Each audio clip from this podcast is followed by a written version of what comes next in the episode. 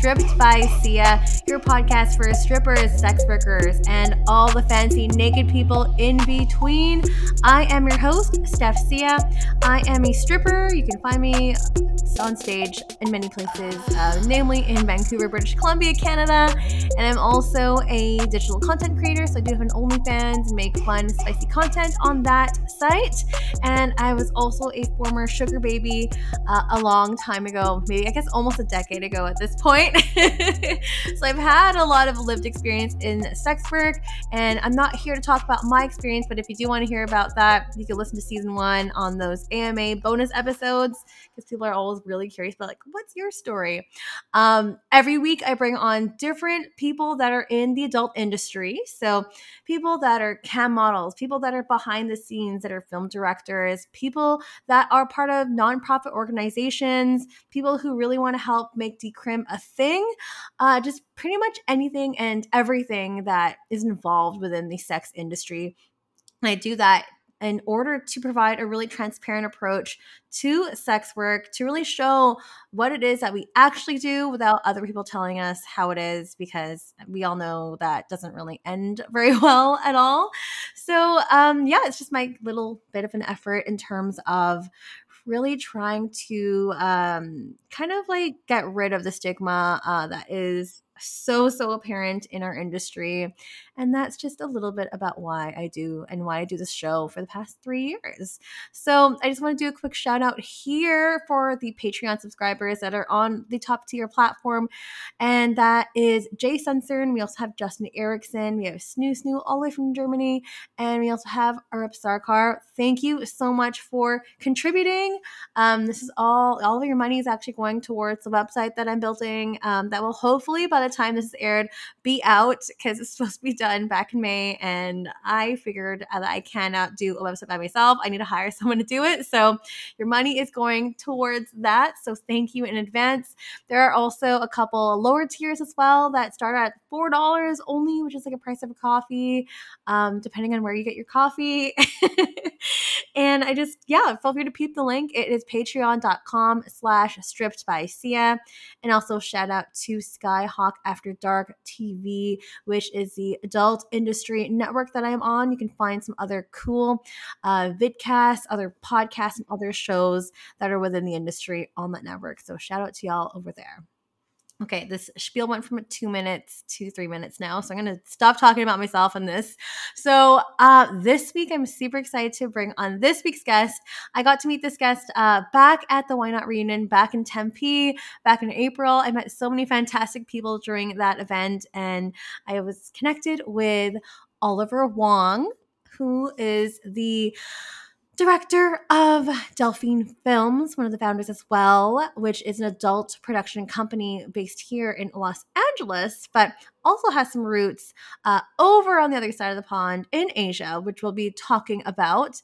We'll be talking about the differences or and or similarities between the Asian market, and the North American market, differences and similarities between being in front of the camera because he has also just debuted recently to be an adult performer as well.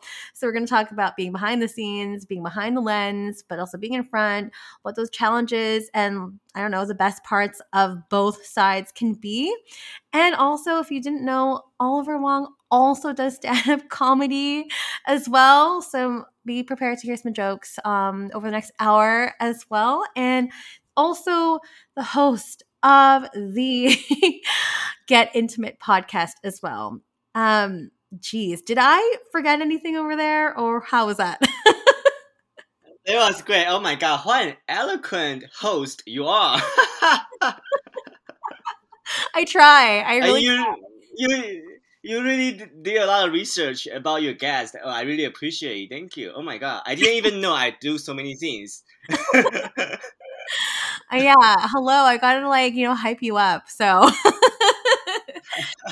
and yes, I do a lot of research on all my guests. Like every guest that I bring on to the show, I always feel like there's something they could really offer, a perspective that we haven't really talked about on the show. So, and I definitely felt that when I met you back in April. So, I am so excited to finally get you on despite all the back and forth schedule changes and everything. So thank you, Oliver, for coming on to the show.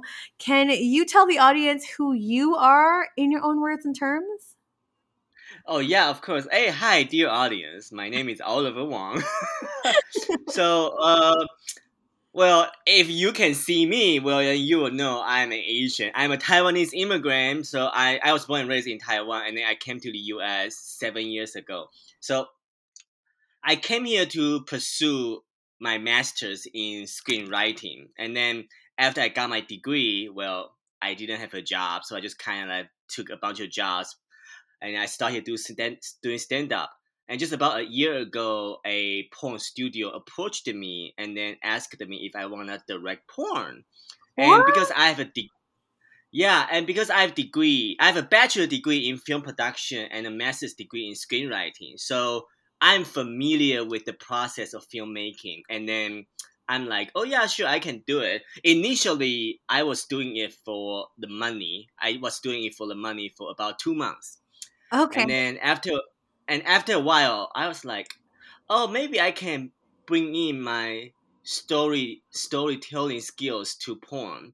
And then so I had a few discussions with the studio, and then they decided to build Delphine, the brand that I have right now with me. So Delphine basically is a high-end porn brand that focuses on cinematic narrative driven porn. right. Yeah.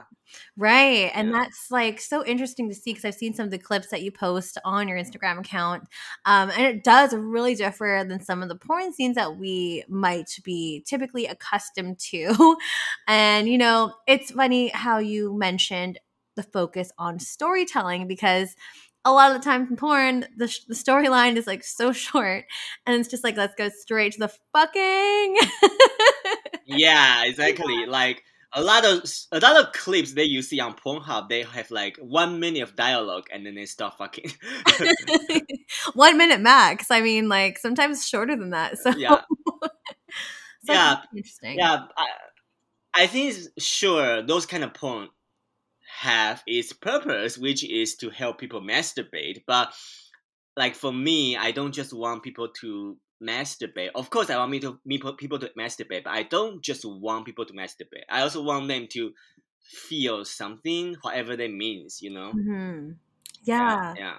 And that's rare. I feel like we don't really see that side, nor do production companies want to focus on that. And is that something that maybe, because I know that when we were initially talking, there was roots, I think, was Delphine, I think being uh, based in Hong Kong before, like just the, the the importance of like storytelling and like building it up and building like um getting things hyped up is that more typical in the Asian market versus say the North American market or other markets as well because there's the Eastern European markets also like another thing as well. Oh, that's interesting. Um, so the headquarter is in Taiwan, but Hmm. we do produce content all over Asia. We produce content in Taiwan, China, and Japan. Okay. Oh wow. So, from my observation, I do have to say Asian porn do have more storytelling for some reason. Mm. Mm. I wonder And what that is. I, yeah, and but I think it's really a culture thing because uh, the way Asian people approach romance and sex is very different than American and or I don't know about Canadian. I've never been to Canada, so I cannot say for Canadian. But like, let's just talk about American. So Mhm. the way Americans approach sex and romance is pretty straightforward and direct. And then let's talk about dating culture in America. So you know, in America, people can date multiple people at the same time as long as they are on the same page. Okay, but like in Asia, you don't really do that. You don't really date multiple people at the same time. You just kind of go straight into exclusivity with one person. So yes. like yeah so i think they somehow influences the way people approach sex too like in america sex is everywhere is easy to happen Mhm. and then in asia sure in asia people have sex people talk about sex but it's not as pervasive as america right. No, Yeah. I hear you. And apologies. Sorry. yeah for the beeping in the background, that's my rice cooker going off. oh yeah. Oh, you know, rice cooker, love it. you know, us Asians, we gotta have a rice cooker. Having some stir fry later. but going back to your point, um, I have to agree with that for sure. And I think I think for sure it's deeply, deeply, deeply rooted in in the culture, um, how they treat sex, how they look at sex, um, the lack thereof when it comes to talking about sex, um, the lack thereof when it comes to even sexual education. It's very like at least, and then I'm just speaking about my own cultural upbringing um, in Canada, which is very similar to North America, but also just uh, in Asian culture, just it being really, really hush hush, uh, don't ask, don't tell kind of thing, and that kind of like it, it being shrouded in mystery. Um, I find that my parents never wanted to ever talk about sex and made them feel uncomfortable. Uh, it was a taboo subject. Um, but when you, when I'm like with, say, like my white friends, they're so liberal about talking about sex. Um, even when it comes to like uh, like sex podcasts, like a lot of the hosts are are like white or they're black and they're so open about talking about it. Where when it comes to me, when it comes to being Filipino Chinese, like it's a bit more okay we this is something that is private this is something that is in the home and something that we don't discuss. I'm not sure about your own experience, but you're free to bring your own experience into this as well, Oliver. Yeah, yeah. So my mom, she is very traditional, but she's not conservative. I think there's a difference. So mm-hmm. she can yeah. be like really traditional about yeah, but she she's not a prude. That is what I mean. And my my dad, he is even weirdly liberal and open minded. He talks about sex with me when I was a teenager. So my upbringing is not a little is is not standard, okay? But I have a lot of Asian friends, so I know a lot of Asian families they don't really talk talk about sex. And I do wanna bring this back to the narrative point that I was just talking about. So I think it is exactly because North America is so open about sex. So the way they consume porn is oh it's porn it's for sex. I just want to see the sex. I don't want to see the relationship. I don't want to see the build up. But for asian people because in asia sex is not as openly talked about. So when they watch porn they want to know how does they lead to the sex. They don't just want to see the sex. They want to see everything before the sex. Yeah. Yeah yeah, that's a really yeah. important designation because they want to see how it's going to unfold. And I don't know if it's because like they want to be able to resonate with it or like really build into that storyline and get into that storyline. And that's more of like a natural and say organic and more maybe quote unquote realistic approach to to sex as opposed to like you know lots of like storylines and gonzo porn just being like boom, there's like some kind of fantasy or some kind of situation, and then the next thing you know, they're just they're just fucking right away, right? So Yeah. I just wanna say like how many times have we seen the plumber just come in the house and start having sex with the housewife? like in reality in reality you at least ask the plumber to take a shower yes right oh my gosh. I even thought about that. yeah. Well, I mean, like going back to Delphine Films. So there, sorry, and thanks for correcting me. There are offices in Taiwan and also Japan too. Were there specific reasons why? Um, is it rooted in in Taiwan first, and then they opened um like a branch in Japan? Was that secondary? Yeah. So, uh, Yes, the, the short answer is yes. So the headquarters was just established three years ago, so it's actually a young company. However, um, because the adult industry in Asia is so heavily regulated historically, so there has never been any major porn studio in Asia. Mm-hmm. Unlike unlike America, like I don't know, it has been legalized for at least 50 years i would assume yeah. i don't know i'm just guessing yeah a long so, time. yeah a long time so when our company was established there was no major competitor mm. Is and that then yeah. sorry? Continue.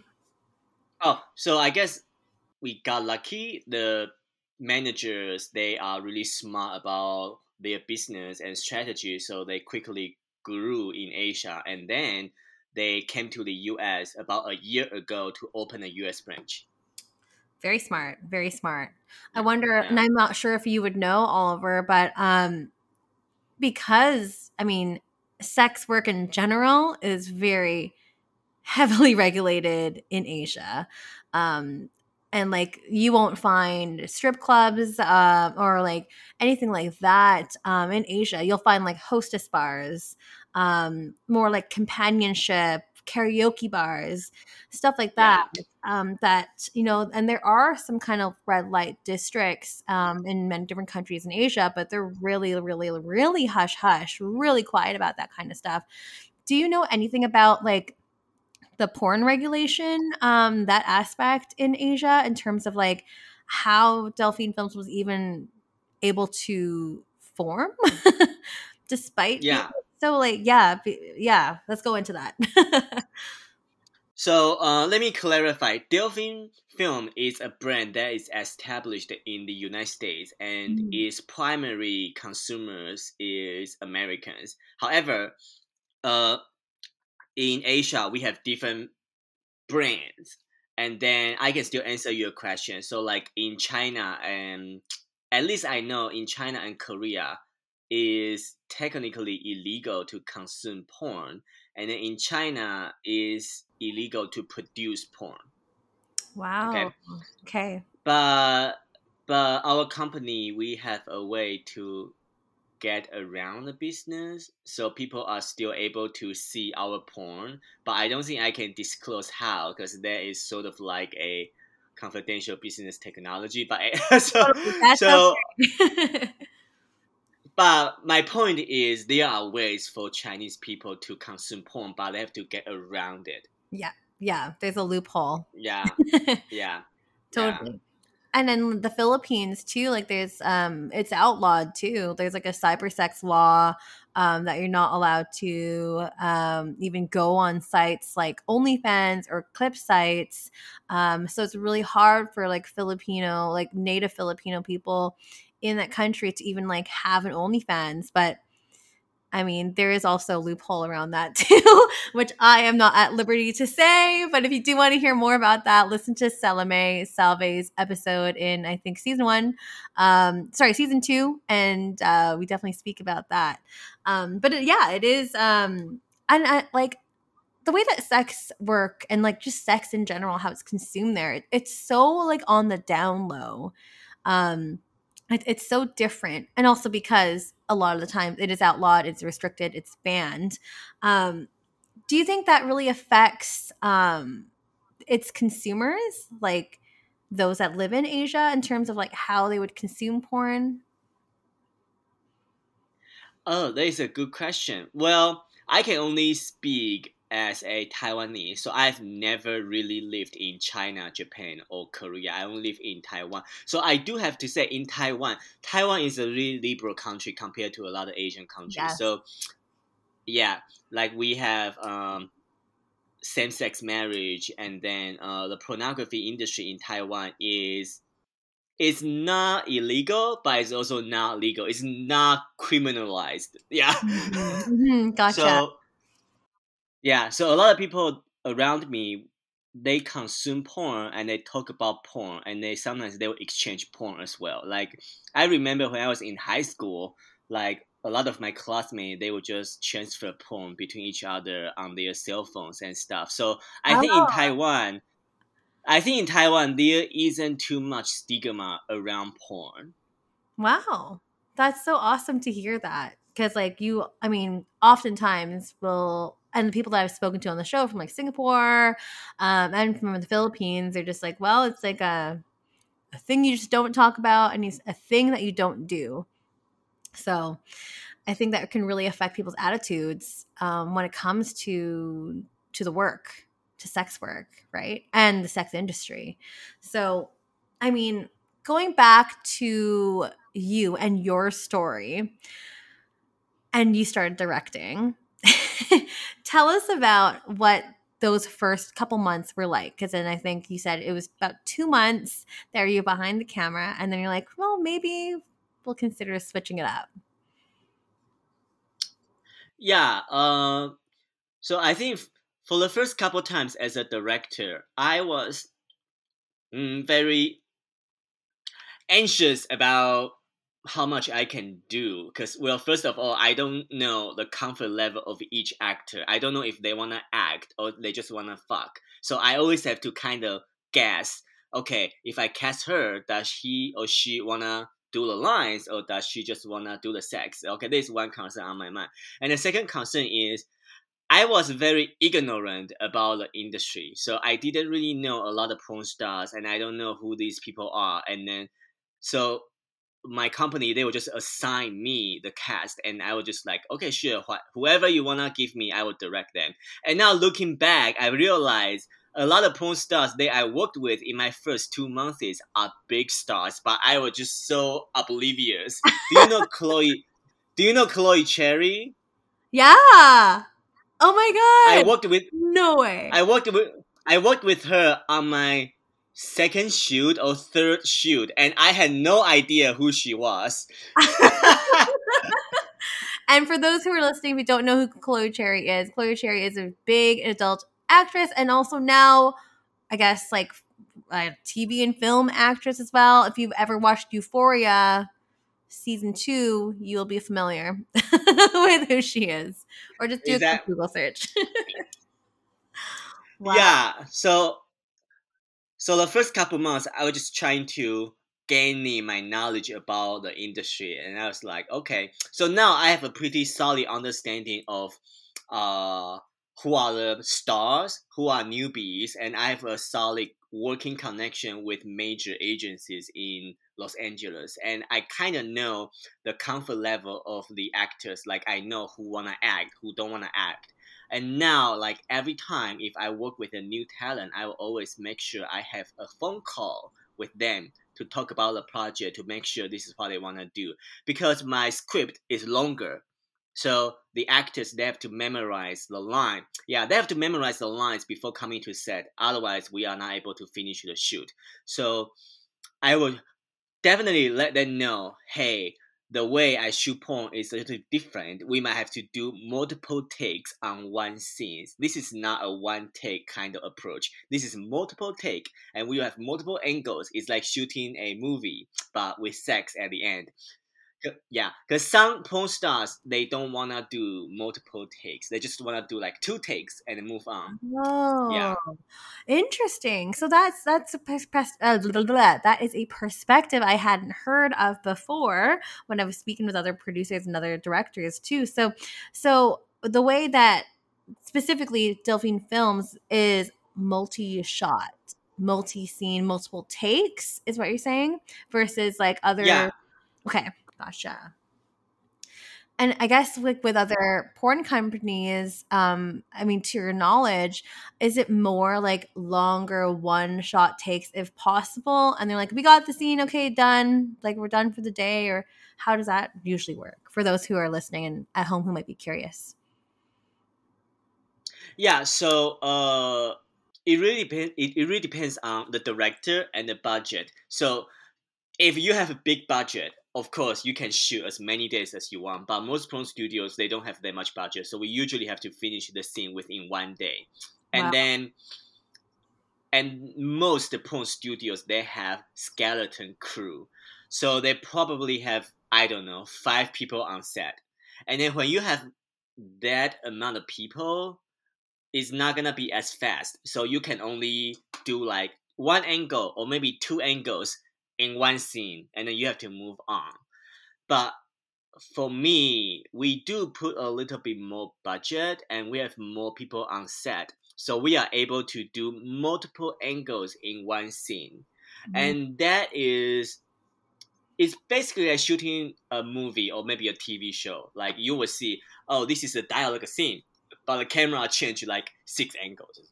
Wow. And and when you have that many angles, some porn stars they are not used to it, so they will be a little confused. Why are we still shooting a dialogue scene instead of moving on to the sex? Right. Yeah. Yeah. So I guess you like, yeah. So as you mentioned, if you are shooting with someone new or someone new that has not been on your set before, you kind of have like a like a pre-brief um phone call, like a chat with them. And that is standard for Delphine films. Is that pretty standard for other porn sets or not really? You mean having a phone call? Yeah. Uh, not really, but I do know some porn studios, if they want to do some kind of special projects, they do have to rehearse or even talk to the talents before the actual shooting. Yeah. Mm-hmm. Mm-hmm. Yeah. Yeah, because then you obviously you want like um whoever is in like the performer, you want them to feel prepared and be prepared, so you're not just spending and wasting time um during your film precious precious film days, right? So that's interesting. Yeah.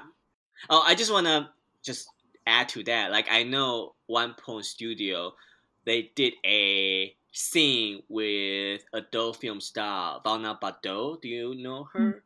No, no.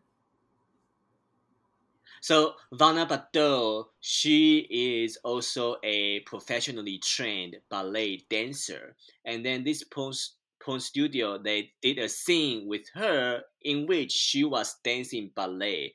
So it is a whole choreography. So I'm pretty sure porn studio had a lot of discussion and the rehearsals with her before the actual shooting. Yeah, because that's gonna be like an an added like additional scene that requires um as you mentioned choreography. There's a bit more care that comes in with that too. You can't just like I mean I'm sure she can just freestyle it too, but like you when you're filming a scene, there's certain timing and like things that you want in the scene too. So it's hard to just kind of wing it. So yeah, yeah, yeah, yeah, definitely. Gotcha. So directing, I mean, how when you switched over because this is something new i remember you made the announcement a couple months ago um, that you switched over to performing when when or what contributed to you making that decision so i before i got into porn directing I was already posting pictures pictures of me in underwear on social media. But okay. I didn't think too much of that. I was just like, oh, I just like, oh, I'm a gay man, and a lot of gay men we post pictures of us in underwear on social media. This is normal, and I don't mind it. I wanna kind of show off my body in a friendly way in yeah. a really friendly way. I don't think I don't think I'm aggressive about showing off. I'm just like, yeah, this is who I am. Hey, see me. Okay, anyways. So but after I started directing porn, and then I started to meet many porn stars, and I got to know them, and I'm like, oh, it is liberating to show your sexuality in front of people. Mm. And as a stand-up comedian, a well, I, I also write a lot. So as a stand-up comedian and as a writer, I realize I have always been searching for a kind of a sense of liberation as mm. an artist. Like I wanna people to see who I am, and I think there is a commonality between being a stand-up comedian and a porn performer or adult performer, whatever you wanna call it. Like both occupation require you to reveal who you are as a person. Yes. Both very and, vulnerable. Yeah. Mm-hmm. Yes. And I think that was what drowned to me to, you know, being an adult performer in front of camera. I wouldn't even say myself as an adult performer. Right now, I'm just posting videos of me masturbation on OnlyFans. I don't know if they count as a performer, but whatever. yeah, I mean, well, creator. I mean, if anything, yeah. like yeah. many of yeah. That's such Yeah. an interesting entry point into sex work um, that I haven't heard of very often on this show. So it's a really, really welcome perspective, and, and especially you too. Even like how you got your job as a director, you weren't even in this industry before. Like that was just something new for you as well. Yeah, and the way I got a job is is not an interesting story. I just got referred to it, so I'm like, okay, sure, why not? yeah. Oh my gosh, that's Yeah. so fascinating. I mean, just like sometimes people are just like, ooh, like I get to work in porn and like that kind of glitz and glam kind of sensationalized bit. But for you, it's just like, oh, this is going to be a job. Like this is money is going to be my motivator. This is what it's going to be. So you were just kind of treating it in that way. But I guess it sounds like to me, and you can correct me if I'm wrong, that you're really able to kind of see a different side that you know even want it even inspired you to get in front of the camera as well is that is that the case too because i feel like maybe if it wasn't for porn then you wouldn't be doing your onlyfans account no, I wouldn't be. Yeah, yeah. I mean, before porn, I've always been jokingly saying that, oh, maybe I will be on OnlyFans, but I never really consider it. But after I got into porn business, I'm like, oh, this is a business, and people will buy it, and then. Hey, if people want to buy it, hey, if I can provide it, I'm gonna provide it. Yeah. totally yeah i mean like it, it sounded too like you might have had some other opinions about sex work before like did you want to share um what set like what you had previously thought uh sex work was? Because a lot of people you know of course we were always making onlyfans jokes or whatever like oh if i you know if i lose my job and become a stripper or you know i just got to make some extra money so i'll start an onlyfans account like we've, we've all heard these kind of comments and jokes before. Um what were your attitudes before coming into the adult industry Uh, before coming to the adult industry, I've always thought the sex industry should be completely legalized in America. I am completely supportive of that, and uh, I, I mean, I have also, you know, exchanged sex for money before. so for me, I think, yeah. So for me, I think that's just it is it is a business and it's healthy if it's two consenting adults doing business is is healthy. Yeah. Yeah. No i agree too and i just feel like a lot of the times we're misconstrued or people don't really understand the job or understand the dynamics and stuff too but as you mentioned it is treated like a business like that i that's the way that i view it as well is that like well you know you got to be strategic about this stuff i got to be consistent you know i have to post on time and like not be late on things when i promise a custom video and stuff like that like it's really important otherwise you're going to lose your clients you're going to lose your followers and that's just not a great work ethic to get behind. yeah exactly. And here's the thing i like you use the word clients that's exactly the point. If they pay you or if they pay me whatever i would feel like hey i need to honor my promise. I need to provide a service because they are paying me. It's my job to keep them happy you know? Yeah, it's so true. yeah.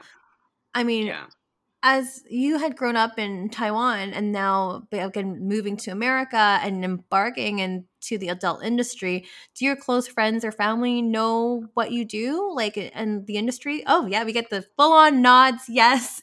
Uh, do you want to speak about Yeah. that? yeah so i uh, before i took this porn directing job i was like well i need to tell my parents first so i told them hey uh, i have this possibility of being a porn director how do you guys think well my mom as an asian parent she's like oh whatever as long as you are making money i don't care that's all she cares she just want to know if i make money so Yeah, yeah, it's so so she's like, yeah, yeah, yeah. So she's like, yeah, sure, as long as you are making money. And I'm like, yeah, I am. So I just, yeah. So I took the job, and they are fine with it.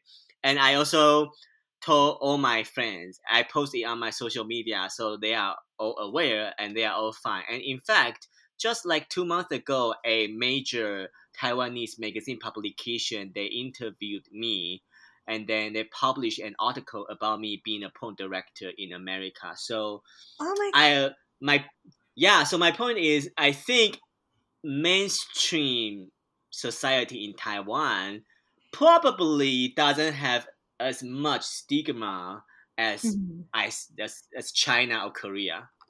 Right. Yeah, where it is really, really heavily regulated and restricted and stuff. It's so nice to hear that. I love, oh my gosh, I just love to hear this. And like, it's very, to me, sounds very progressive as well as like your parents and of course the people you surround yourself with. I think that's super healthy and it's it's so so important to have that support network because you know sometimes and, and i'm sure there might be people listening here who might know someone where their family hasn't been so supportive um, especially in in an asian house especially in an asian household. I cannot speak today um, just because i and i'm just stereotypically speaking here but um, and i'm also coming from my experience but asian parents can be pretty strict sometimes yeah they are yeah, I do have to say though, I my parents they don't know I'm doing OnlyFans, so I don't I don't even know how to tell them this. I think they would probably be okay with it because I'm making money out of it, but I don't know. I don't know. Yeah, it can be tricky. I mean, like I am very picky choosy about like the truths I tell my parents. Like I I'm pretty open on my social media as well. Like it's all out there. Um and I work at a club. I don't exactly like say the type of work that I do at a club and like I'm like, oh yeah, I do modeling, but I don't say like what kind of modeling it is. um, and I, I don't think there's anything wrong with, you know, the decision to not tell your parents what it is you do because yeah. each parent is a bit different, each family is a bit different. Um, and especially when there can be like religion and other traditions that can be involved can further complicate matters and sometimes just better just leave it as is so yeah yeah so so do your parents know what you actually do i have never like explicitly told them what i do um i think yeah. my dad is like street smart and is savvy and knows what I do because he we had a drunken conversation one night in Mexico when we went there and he had like a heart to heart talk with me and was like whatever it is that you do just know that I'm proud of you and like you just addressing it but like not really addressing it if you know what I mean. yeah. I see, I see. Okay. Yeah. And then like my mom she is like very very super religious, you know, Catholic Filipinos, like hardcore style. And she would just probably die or just judge me. And I've like tried my best in terms of like educating her as much as I can to be like, oh, this is what sex work is. Like, what is your perception on sex work? What's the first thing that comes to mind when it comes to sex work? Oh, but sex work can be many different things. And because she knows I advocate for this stuff. Um, yeah. No, to the full extent, like why.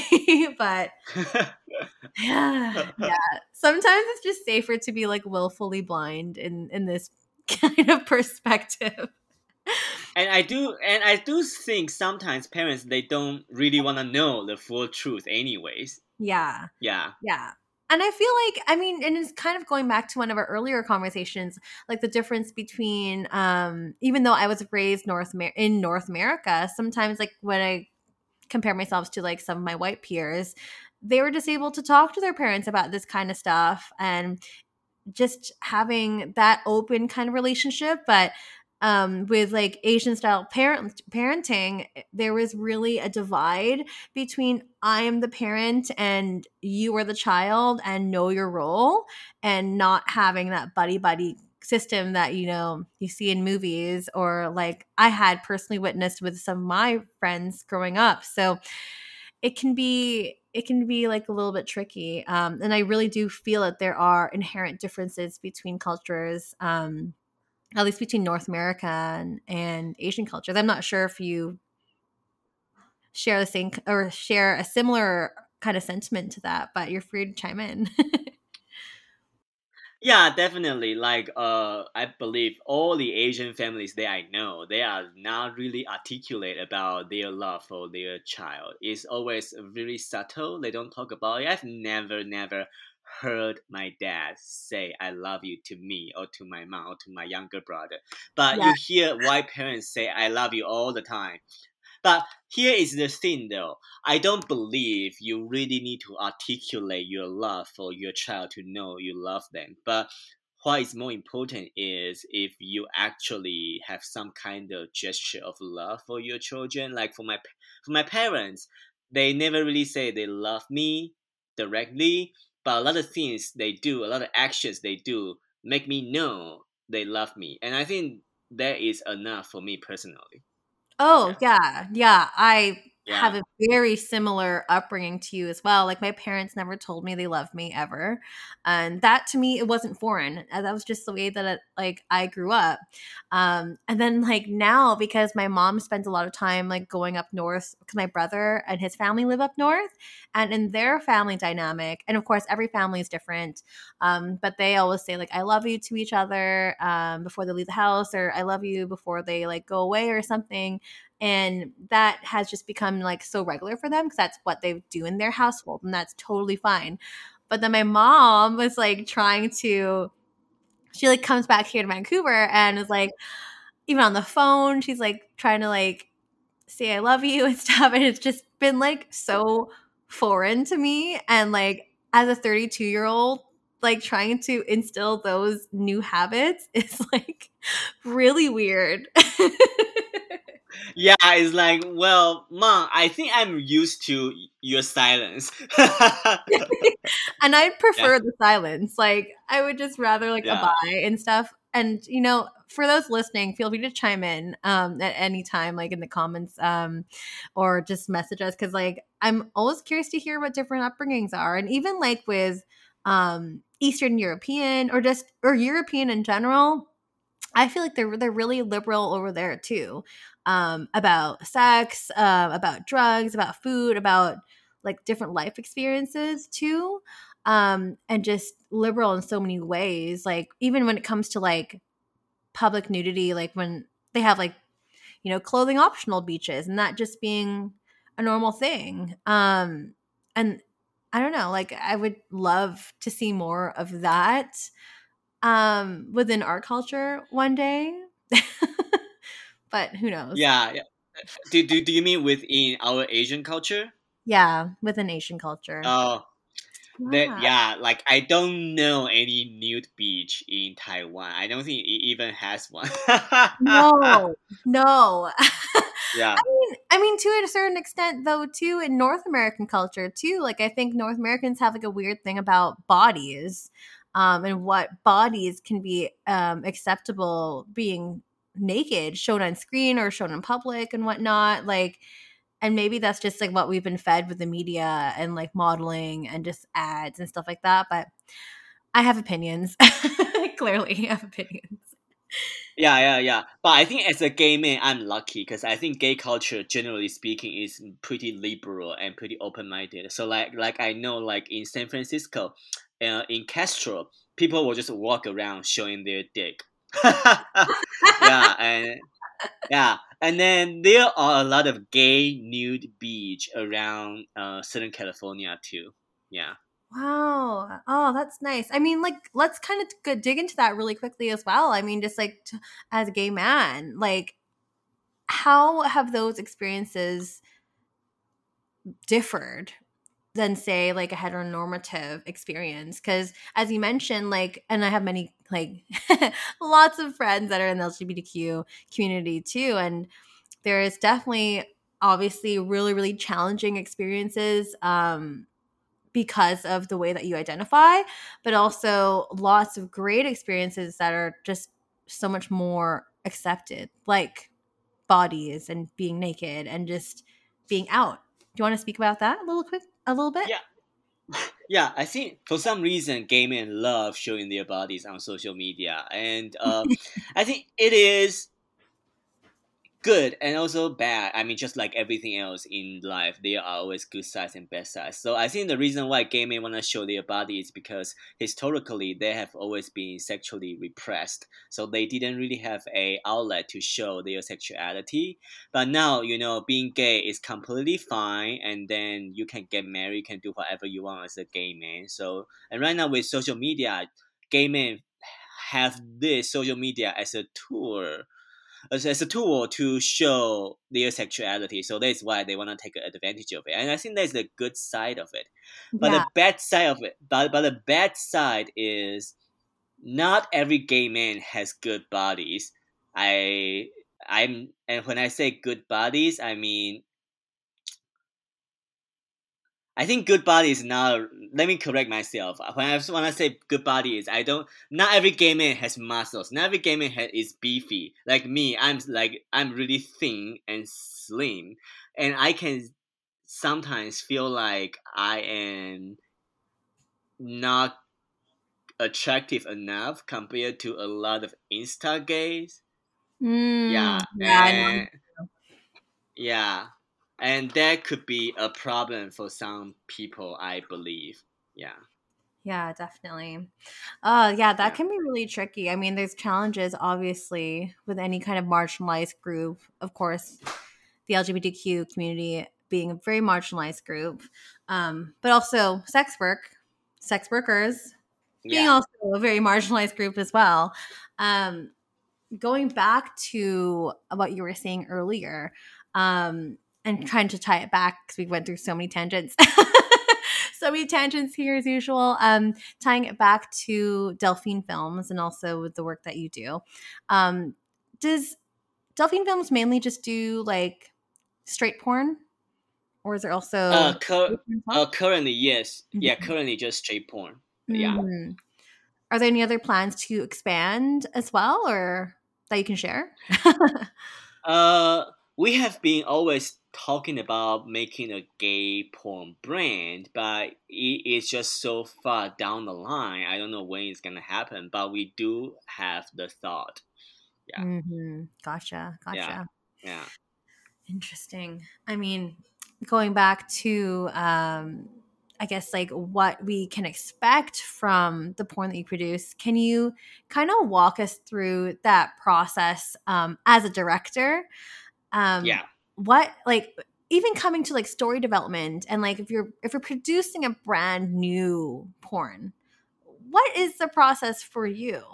How does that work? yeah okay I mean, I want to talk so so for me so first of all there are not many film locations that are allowed for adult film shoots there are some but not many so sorry i need to burp a little bit No, that's okay. so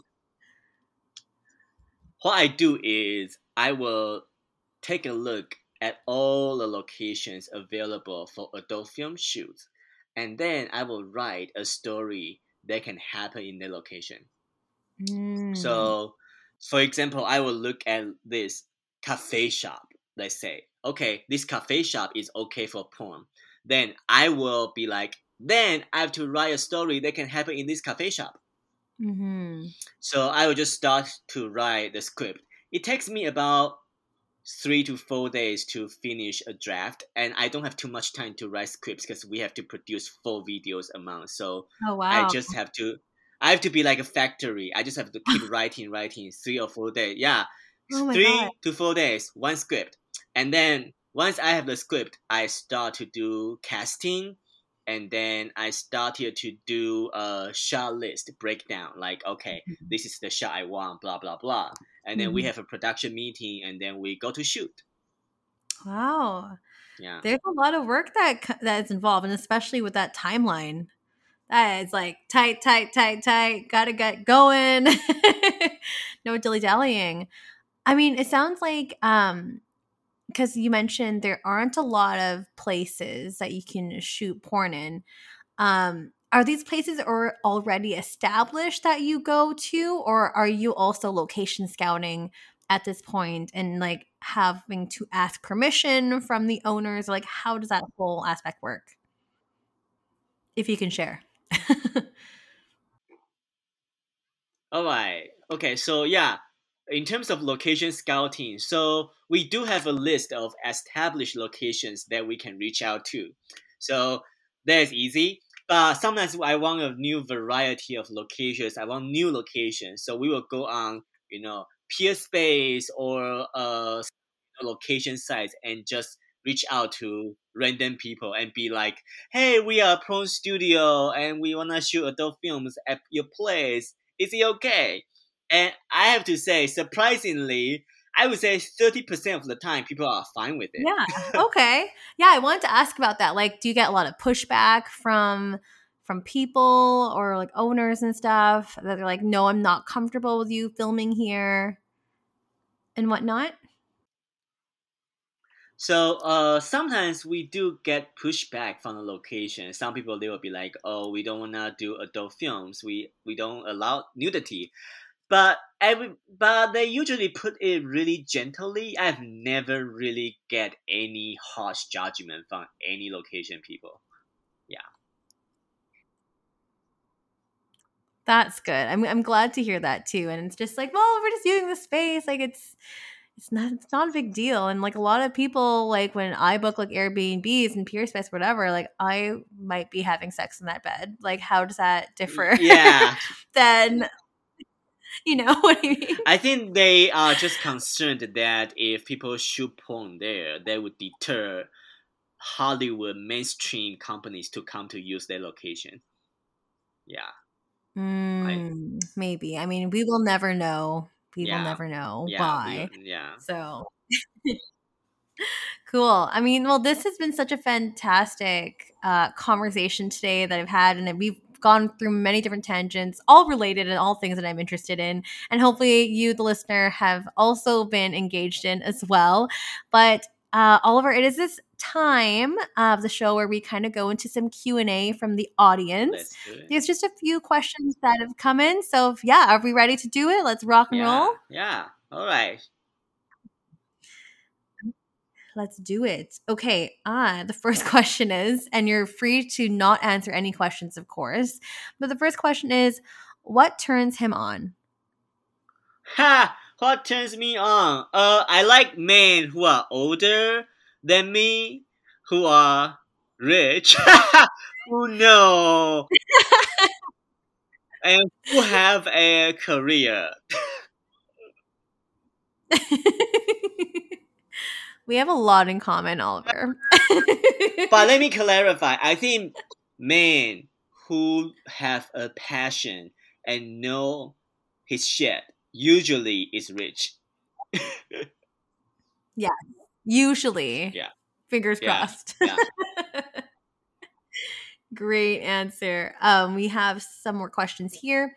Um, do you find that there is a difference in professionalism slash decorum when working with models from a completely opposite from completely opposite sides of the globe? I've never worked with any Asian talent, so I cannot speak to that question. Yeah. Mm, Yeah. Gotcha. Gotcha. Okay. And the last one here is Is the development of the industry universal, or have they independently grown into completely different practices from one another?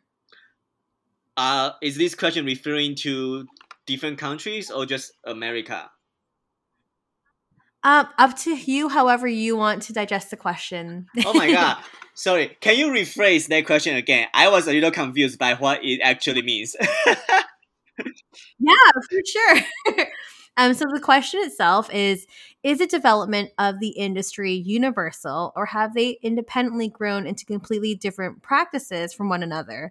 So, how I can perceive this, like as you did, this can be from country to country or from different areas in the world. This could also just be talking about the porn industry as a whole um, in terms of like how it's developed. So, how I kind of perceive that to be I feel like there are a lot of different shifts when it comes to porn. Um, lots of like on trend porn that we do, as opposed to like may- maybe back in the 70s when there were more of like a storyline um, before. And then now maybe that's just like becoming less and less in terms of like North American porn. But that's just how I kind of digested the question, but it's up up to you completely how you want to respond to yeah, it. Yeah, yeah, That's a good question. So I think there de- there is definitely some universal uh, trend that is shared by different countries and continents.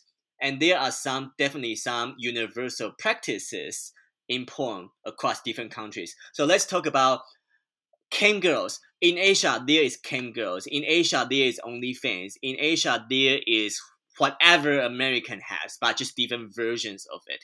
So I think in term, so just in terms of practices, I think is universal.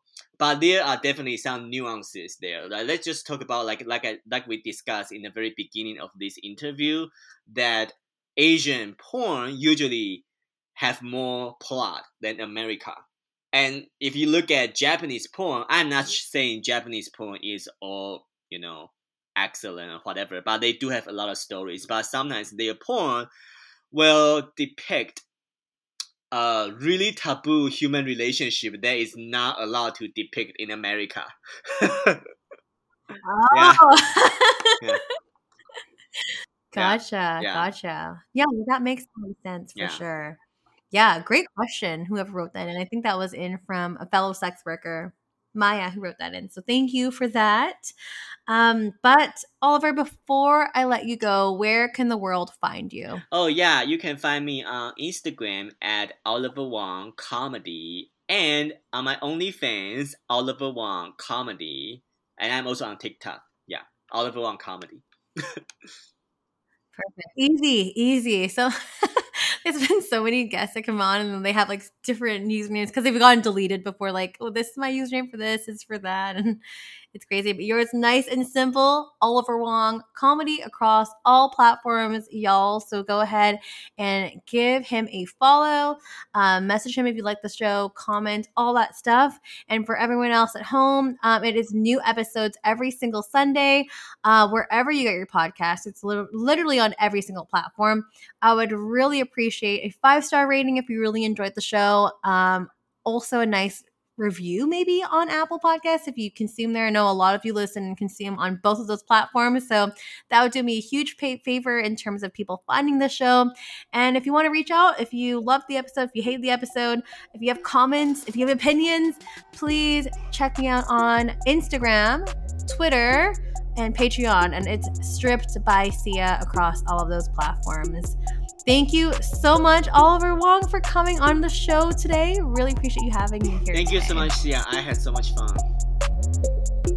Thank you. Bye. Bye.